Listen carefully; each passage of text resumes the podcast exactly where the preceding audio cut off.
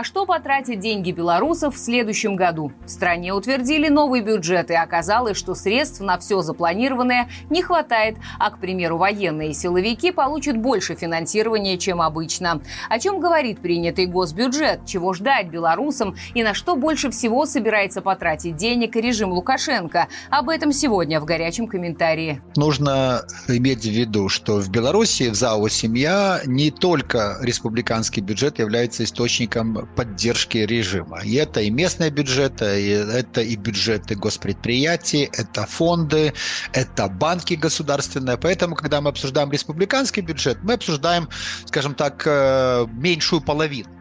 Вот. Судя по тому, что там написано, год будет более напряженный.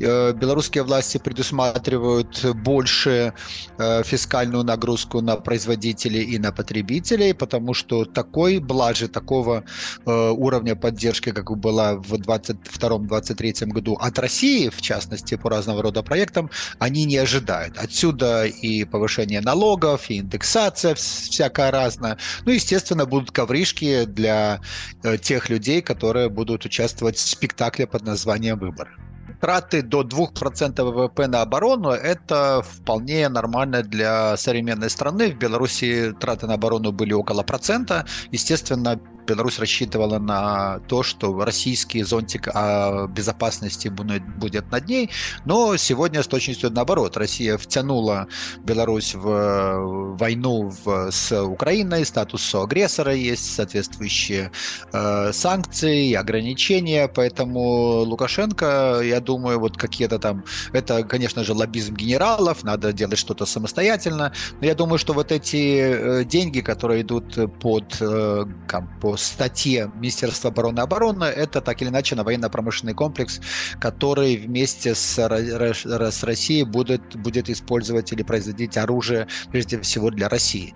Это рынок вот тот, э, и это говорит о том, что милитаризация белорусской экономики продолжается, и Лукашенко рассчитывает дальше получать бонусы от э, войны, которая ведет Россия, и, по сути дела, он сам. Мне оценки э, многих экспертов, и белорусских, и международных, напоминает гадание на кофейной гуще. Это как в свое время ЦРУшники в конце 80-х оценивали крепость Советского Союза. Вот она такая мощная, такая незыблемая, простоит десятилетия. Ну, не прошло там и года, и двух, и он, собственно, развалился. Потому что все эти оценки были основаны на фейковых, э, придуманных э, пропагандистских данных от советских статистических политических органов и партий.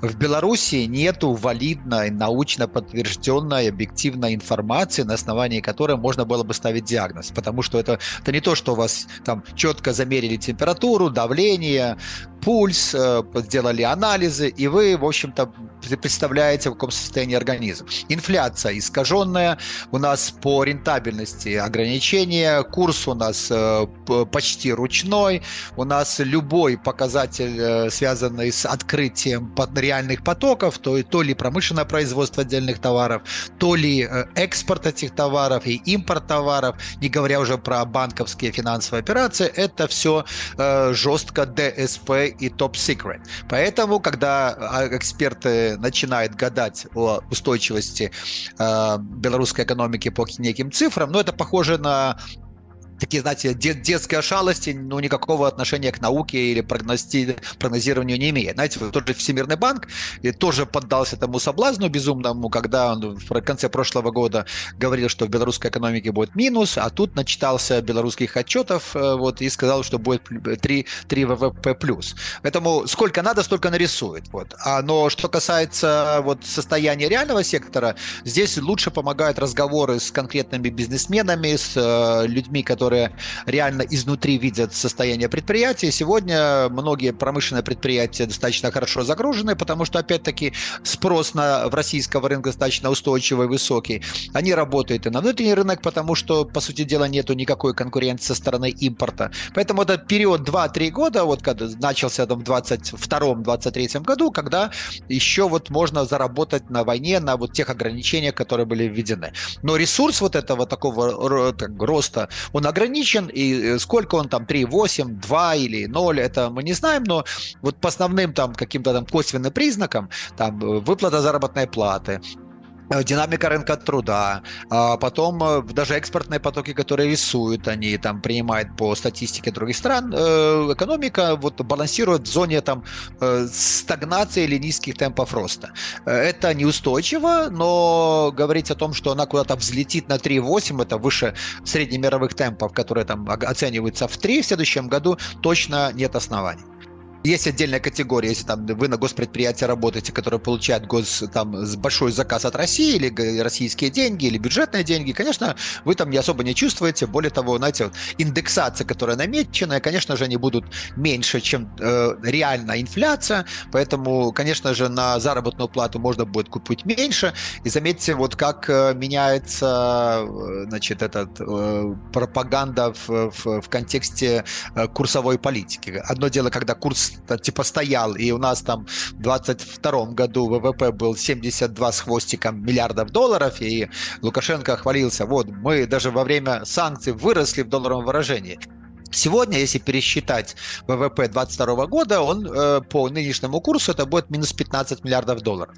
Поэтому вот те заработные платы вернется история про по 500, да, потому что те 700, которые были, уж точно э, ни, никому не заплатят.